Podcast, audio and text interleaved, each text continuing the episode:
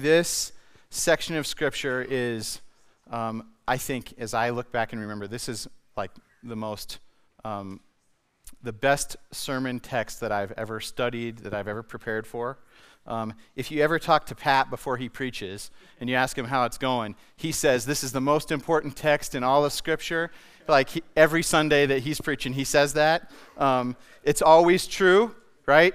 But um, yeah, so I don't think I can oversell God's word, um, but I know that I'm setting high expectations.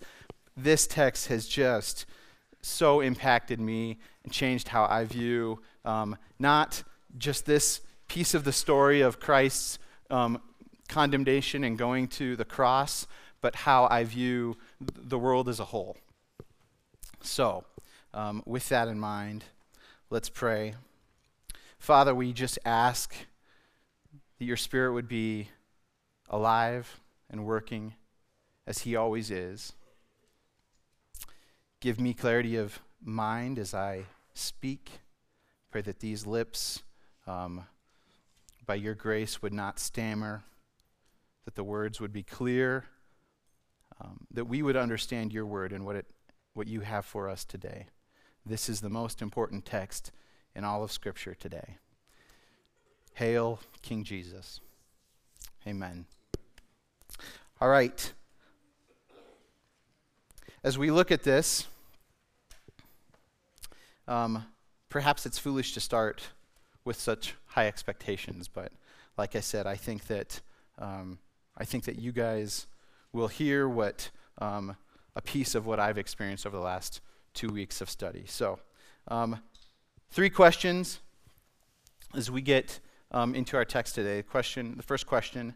Um, is what is the picture that John is trying to paint with this story? So, as you read John 19, if you've been um, taking an abide card and reading along with us as we preach, um, hopefully, the idea is that you, um, like, the sponge is already wet. You've been spending some time in the Gospel of John 1 through 16 this week, and you're acquainted with the text.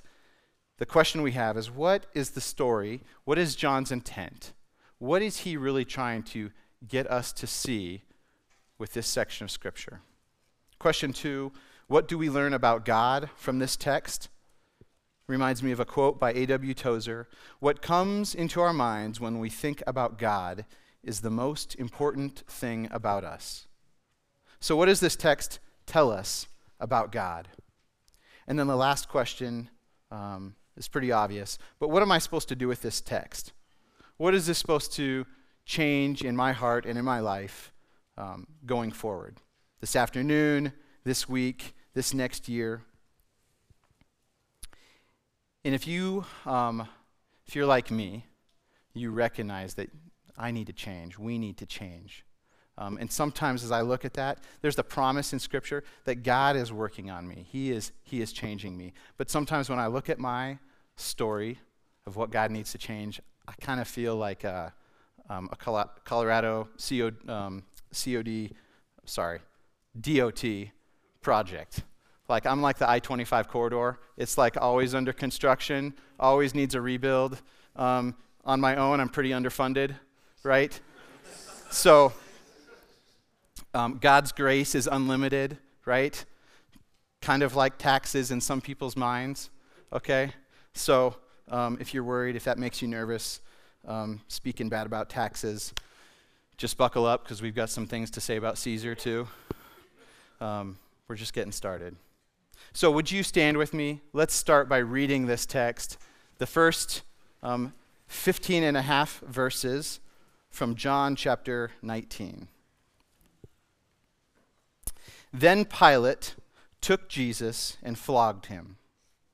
And the soldiers twisted a crown of thorns and put it on his head and arrayed him in a purple robe. They came up to him, saying, Hail, King of the Jews! and struck him with their hands. Pilate went out again and said to them, See, I am bringing him out to you, that you may know that I find no guilt in him. So Jesus came out wearing the crown of thorns and the purple robe. Pilate said to them, Behold the man. When the chief priests and officers saw him, they cried out, Crucify him! Crucify him! Pilate said to them, Take him yourselves and crucify him, for I find no guilt in him.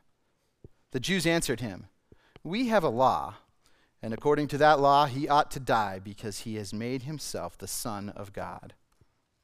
When Pilate heard this statement, he was even more afraid.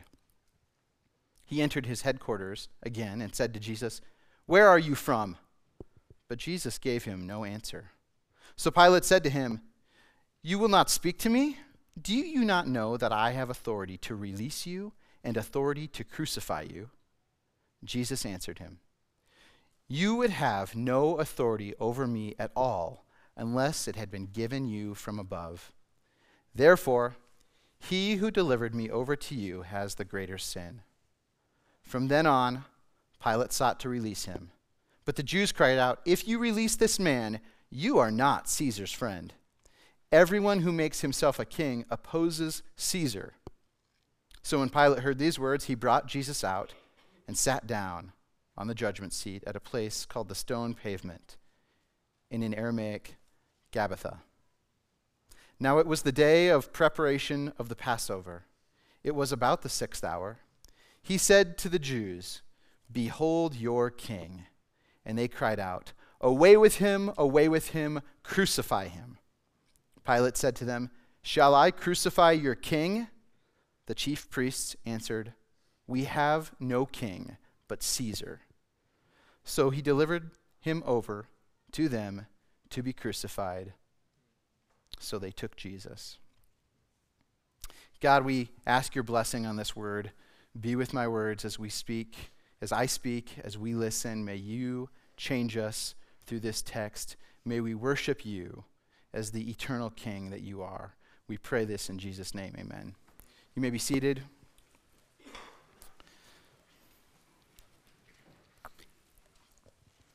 So, question number one What are the key points that John wants us to see in this text?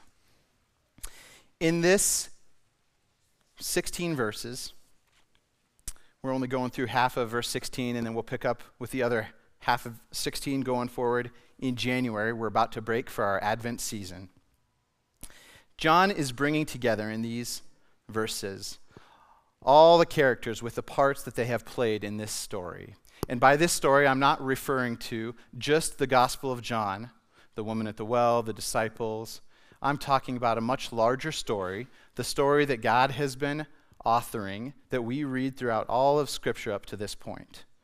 John is bringing some of them to particular light. This text is another turning point in a long, long war to take the world back to its restored state, like it was before sin corrupted everything. Let's look at how John brings this story together in 11 statements or 11 phrases that deserve mention. So before we get into that, 11 points sounds like a lot. Um, that's okay.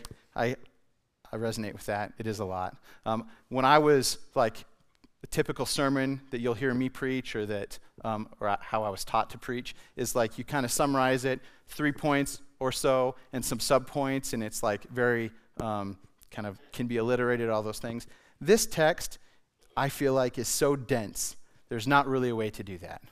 So we're going to move through 11 points, no subpoints, um, over the next 30 minutes or so. Read with me because this is how we're going to go through the text. Verse 1 Jesus is flogged. So we see in this picture Jesus, the teacher, this miracle worker, the one whom even demons obey, is beaten and bloodied by these Roman soldiers. And so if you read this story, pretend to be new, pretend like you don't know the end, we are surprised to hear the words of Isaiah in our mind as maybe disciples who know the Old Testament but have never connected Isaiah 53 to the Messiah. Isaiah 53 5. But he was pierced for our transgressions, he was crushed for our iniquities, and upon him the chastisement that brought us peace. With his wounds we are healed. So now we have this testimony of the prophet Isaiah in our ears. John introduces him. We keep reading. Number two, a crown of thorns. Crowns are for kings.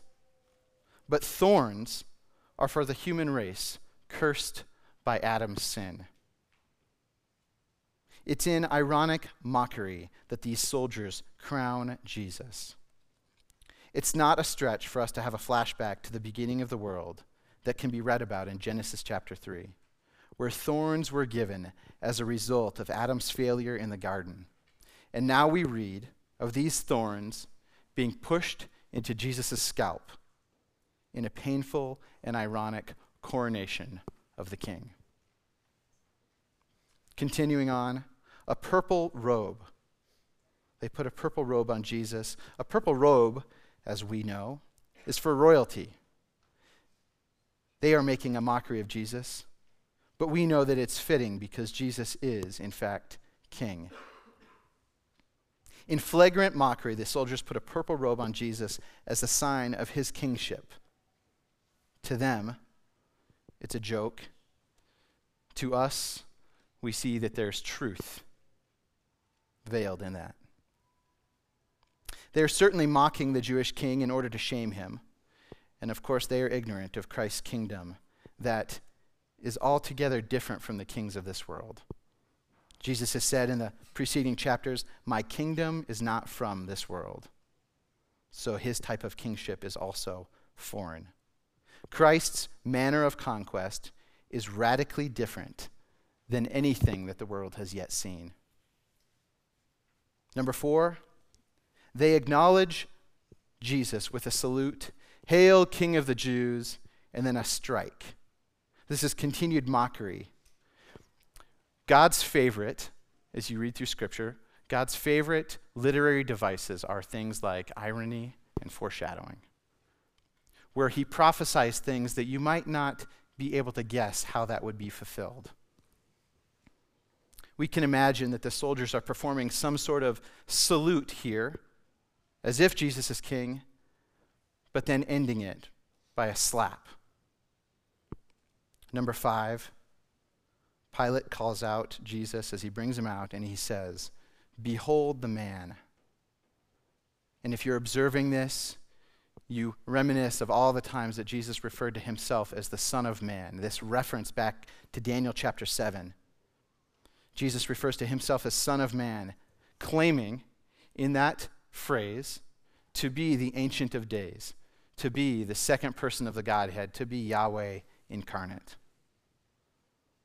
And out of Pilate's own mouth, this comes into sharp focus as he is presented, though bloody and disrespected, not resembling a king of the earth.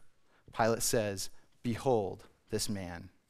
And then pronounces, number six, I find no guilt in him. Pilate pronounces Jesus' innocence which takes us back to Isaiah. Isaiah 53 9. And they made his grave with the wicked and with a rich man in his death, although he had done no violence, and there was no deceit in his mouth.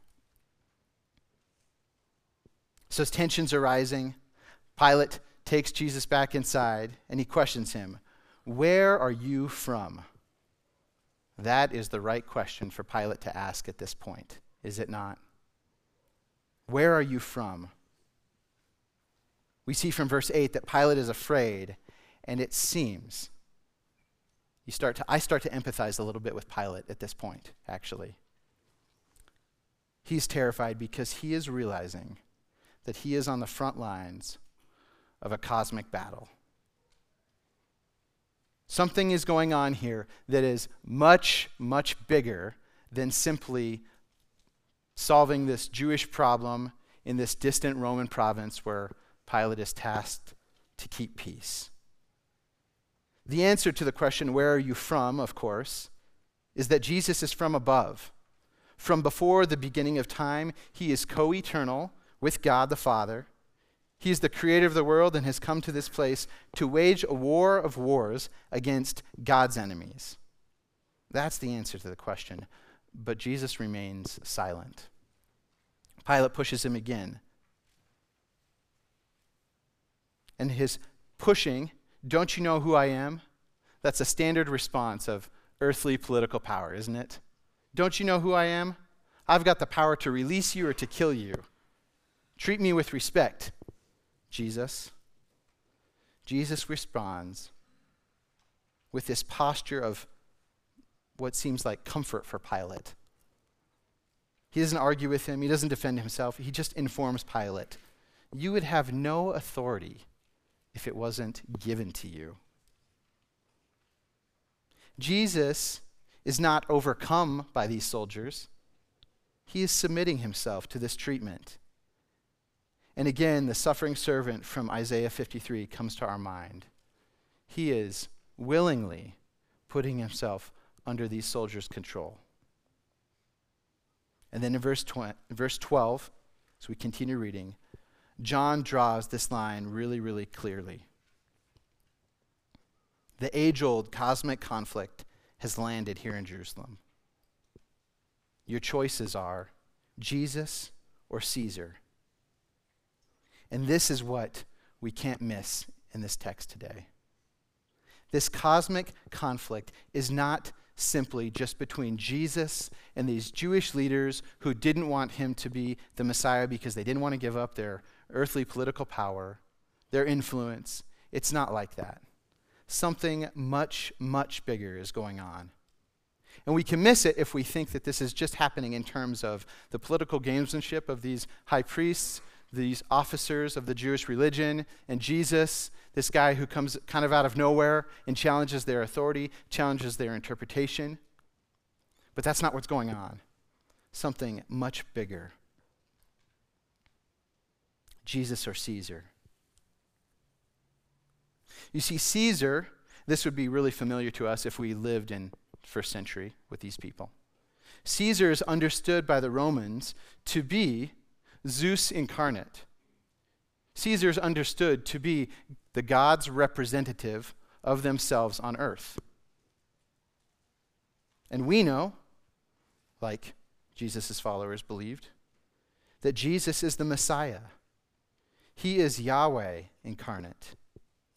And here they are, squaring off.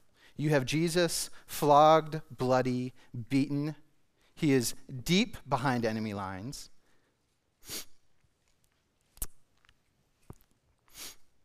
And about to be abandoned by his Father on the cross. So we see glimpses of this cosmic war throughout Scripture. Um, if you go back to last summer, summer of 2022, we were going through the book of Acts, and we see Paul um, as he's going to the Gentiles. There's this little girl who annoys him because she's demon possessed and she keeps following him around and like taunting him. And what you see is this glimpse of this cosmic war. Every time Jesus or any of the apostles cast out a demon, it's far more obvious that there's spiritual warfare going on. Yahweh God has authority over demonic forces. They are not more powerful than he is. And so in this moment, we see this revealed. There is a cosmic battle between King Jesus and this other gods. And Pilate does not want to be stuck in the middle of that battle. Understandably so. But he can't get out. So the Jewish leaders force Pilate to pick a side. Verse 12, they say, If you release this man, you are not Caesar's friend. Everyone who makes himself a king opposes Caesar. They don't give Pilate an option to let Jesus free without opposing Caesar. Number nine, is a shift in the conversation. John continues. Now it was the day of the preparation of the Passover. We're in verse 14. So John seemingly shifts our focus away from this cosmic clash of forces, away from what um, seems to be this like epic rivalry, and he starts talking about the Passover. It just so happens that at this very moment, the Jewish people are about to celebrate an event that goes back to Egypt. Another time that they were subservient to a foreign power. So the Passover, we probably recognize as this Jewish feast that goes all the way back to the last plague You remember Moses, the children of Israel are in Egypt, they're in captivity. Moses has told Pharaoh, Let my people go. Pharaoh has said, He said, No, I don't think so. God sends plague after plague after plague.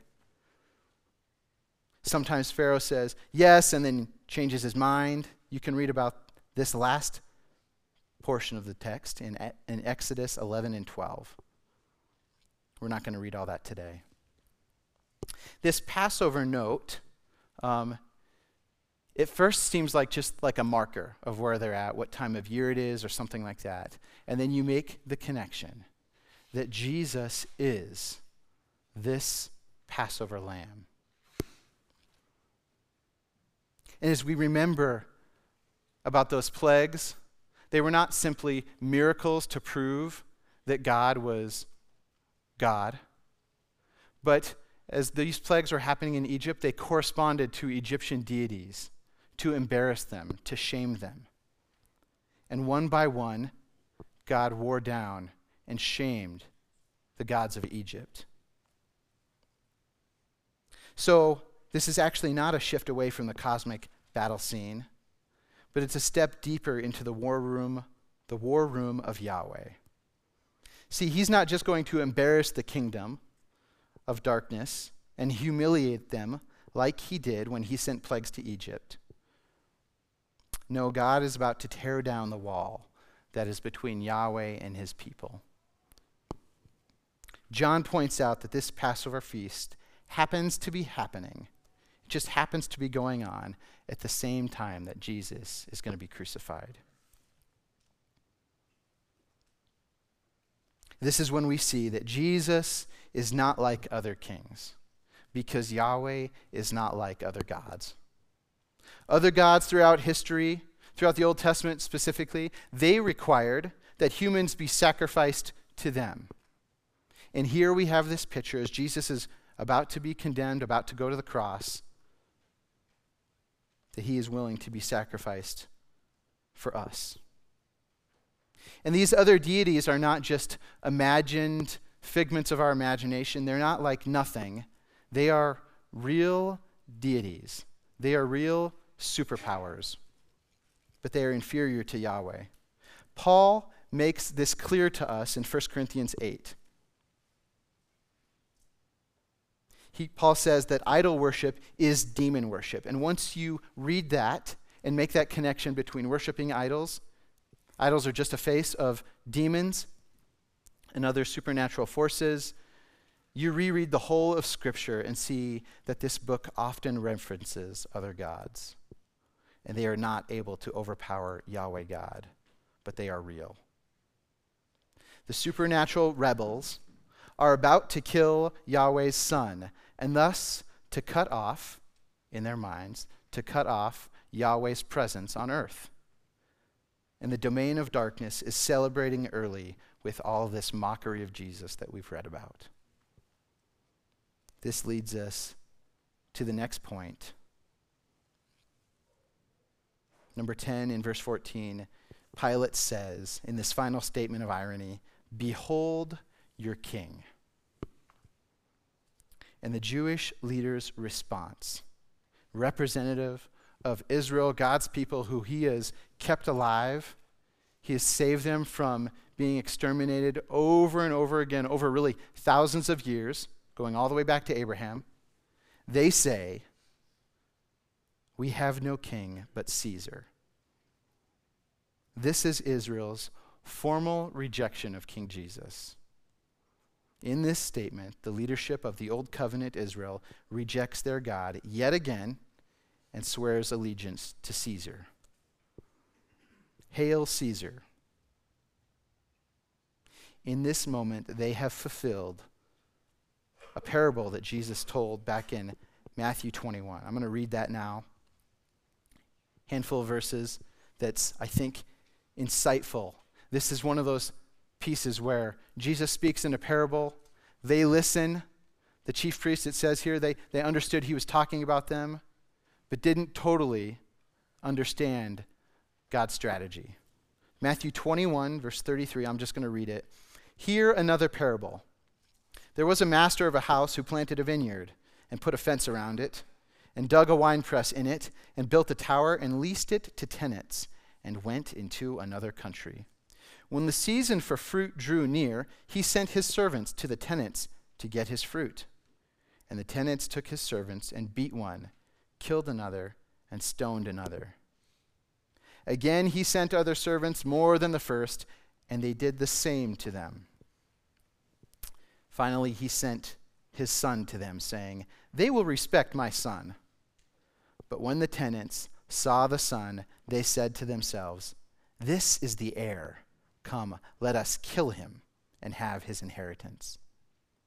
And they took him and threw him out of the vineyard and killed him. When therefore the owner of the vineyard comes, what will he do to those tenants? They said to him, He will put those wretches to a miserable death and let out the vineyard to other tenants who will give him the first, who will give him the fruits in their seasons. Jesus said to them, Have you never read the scriptures? The stone that the builders rejected has become the cornerstone. This was the Lord's doing, and it is marvelous in our eyes. Therefore, I tell you, the kingdom of God will be taken away from you and given to a people producing its fruits. And the one who falls on this stone will be broken to pieces, and when it falls on anyone, it will crush him. When the chief priests and the Pharisees heard his parables, they perceived that he was speaking about them. And although they were seeking to arrest him, they feared the crowds because they held him to be a prophet. So, what do we learn about God from this text as we've, as we've walked through it? We see this um, picture laid out, this cosmic battle scene between forces that are far, far bigger than just Pilate and Jewish leaders. What do we learn about God? The first thing is that God has kept his plan of salvation a secret. We often refer back to prophecies fulfilled um, and that's true. But we have this huge advantage of hindsight. It's easy to know what's going to happen when you're like reading a history book.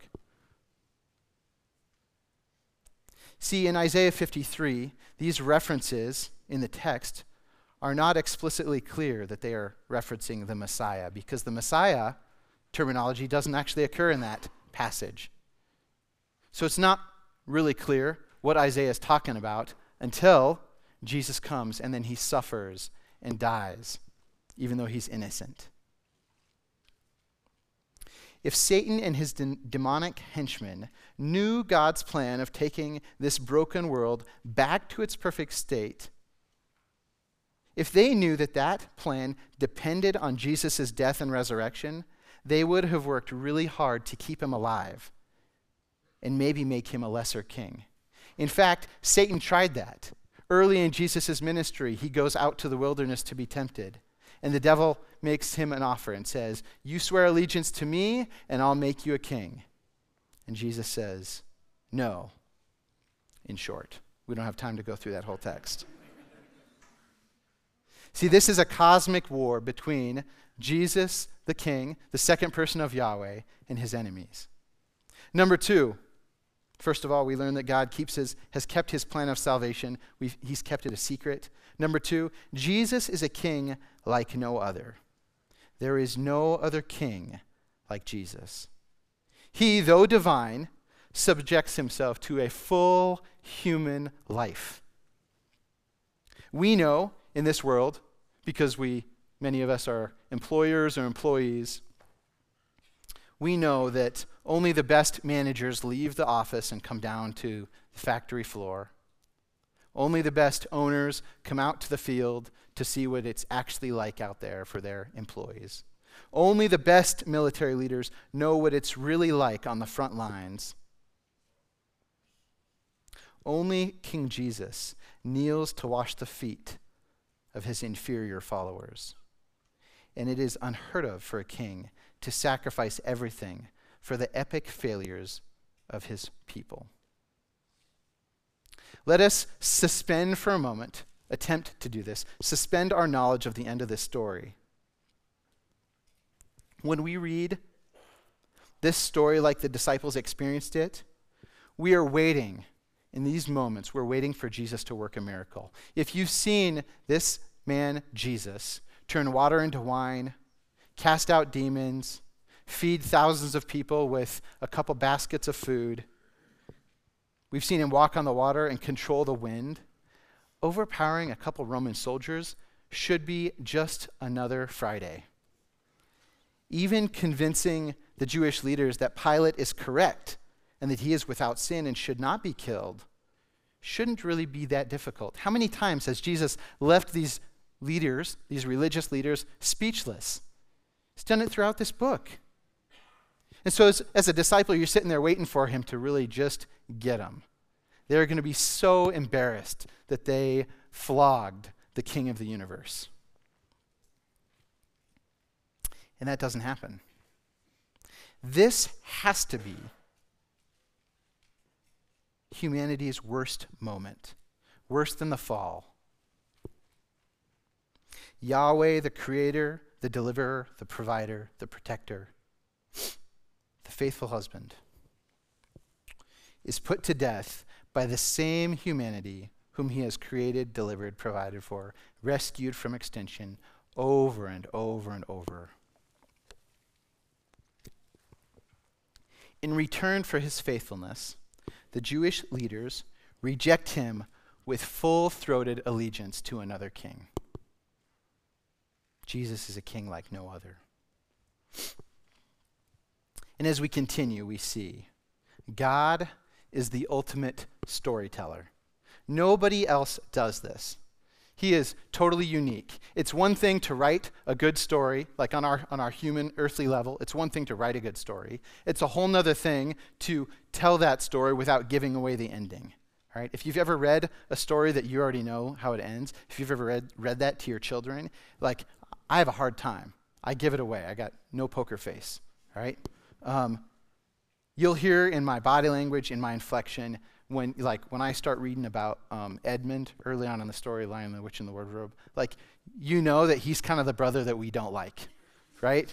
I can't hold it back. I can give other examples. God is this ultimate storyteller. He keeps these things secretive, and it is marvelous in our eyes. There are not words to describe the perfection of God's storytelling. Should we work for a thousand years, the most creative among us could never dream a story like this, let alone tell it. It's not a tragedy, because in the end, the good guy wins.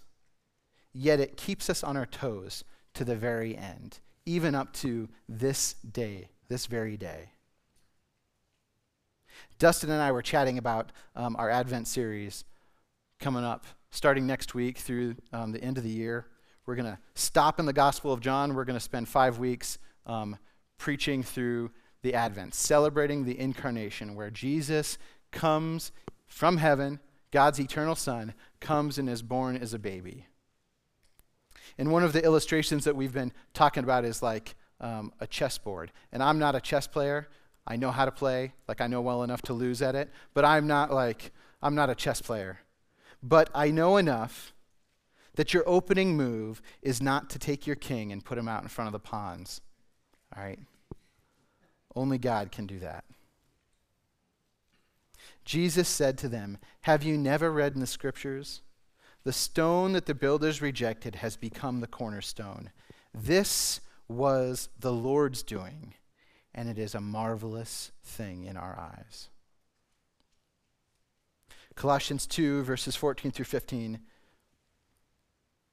Just a glimpse of this, Paul says By canceling the record of debt that stood against us with its legal demands, this, talking about the record of debt, this he, Jesus, he set aside, nailing it to the cross. He disarmed the rulers and authorities and put them to open shame by triumphing over them in him. This is the language of a king who has triumphed over his enemies. So, what am I supposed to do with all this? Question number three. So, what? What do we do? Well, from the beginning, turn back all the way back to Genesis, you see that the enemy's tactics, God's adversary, have been pretty consistent. First, disbelief, and then disobedience. Don't believe what God said is true, and don't do what God said to do. So, the alternative in that same respective order is to believe and obey. Believe the gospel, two pieces of the gospel. All right? The gospel is something we can preach about forever, and, and we will continue to do that. We're a gospel centered church. Two pieces of the gospel. One, Jesus is king. This is this royal pro- proclamation. Whether you like it or not, he's not king for you if you want him and not king for somebody else. He's king over everybody, all right? That's the good news. Even for you who have not accepted him as your king yet, he's still king. You can't do anything about it. The world is a better place because of Jesus' lordship over everything. And then the other one, not number two, Jesus is the Passover lamb. He is your only hope of salvation. He is your only ticket out of Egypt. You can't save yourself. You need someone else to save you. So there's this growing statement in American politics today, probably more on the um, conservative side. Nobody is coming to save you. I've seen this kind of growing lately. Nobody is coming to save you. This is a response to the current situation we find ourselves in in this country.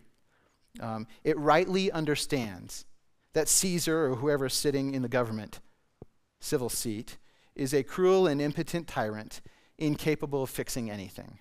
So don't place your faith and hope in Caesar. This statement, nobody is coming to save you, offers this hope. You need to save yourself.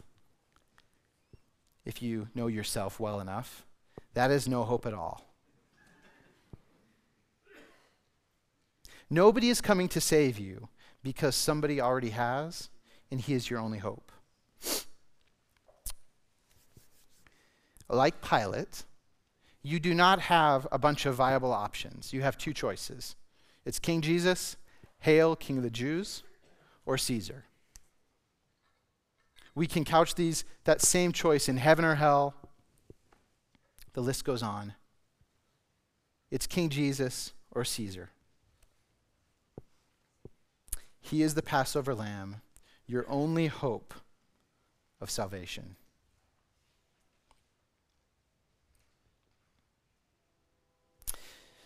Psalm 2, verses 4 through 6.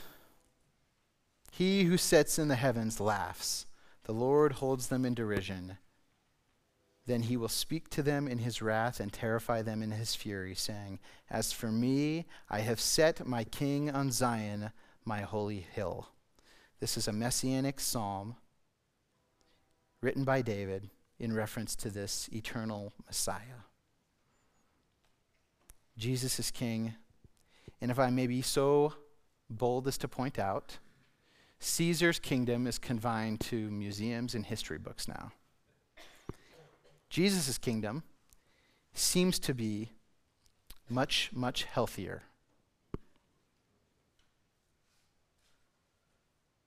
Number two, believe the gospel, and then number two, obey. That's a result of belief.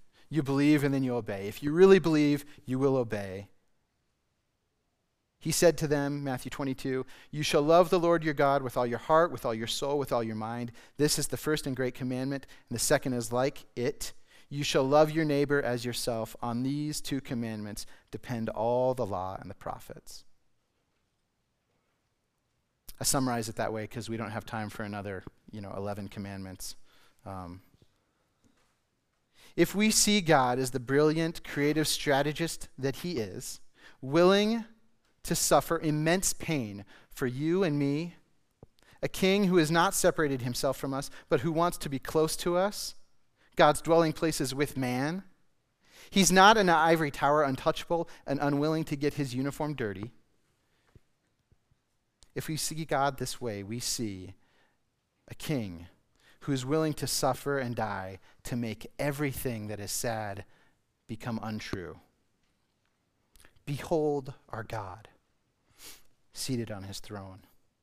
Let us adore Him with our thoughts, with our scheduled priorities, with our words to one another, and our words to those who have not yet said, Hail Jesus. This terrible thing, the death of God's Son at the hands of God's people, is actually a marvelous thing.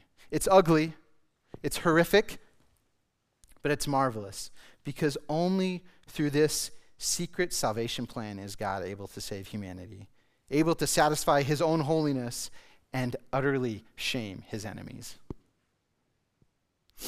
Now, I know I'm skipping ahead, but I can't pretend that I don't know the end of this story. We won't be back till John, into John for a couple weeks. So let's transition on this note of hope.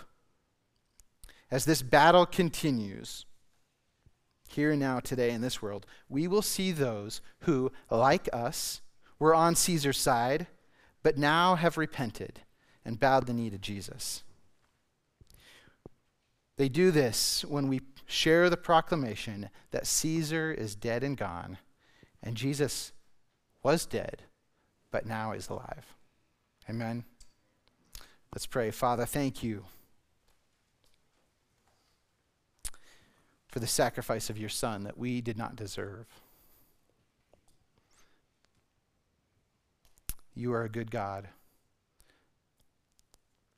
totally unique in your storytelling, your story writing, and we acknowledge that the effort and creativity and beauty that you've put into this big story, you have been so kind as to extend that to our individual lives. Give us grace, God, to respond in worship to you in the way that you have directed my life, our individual lives, that you have called us out of a kingdom of darkness into the kingdom of your Son. May you be praised forever and ever because yours is all the glory. We pray this all in Jesus' name. Amen.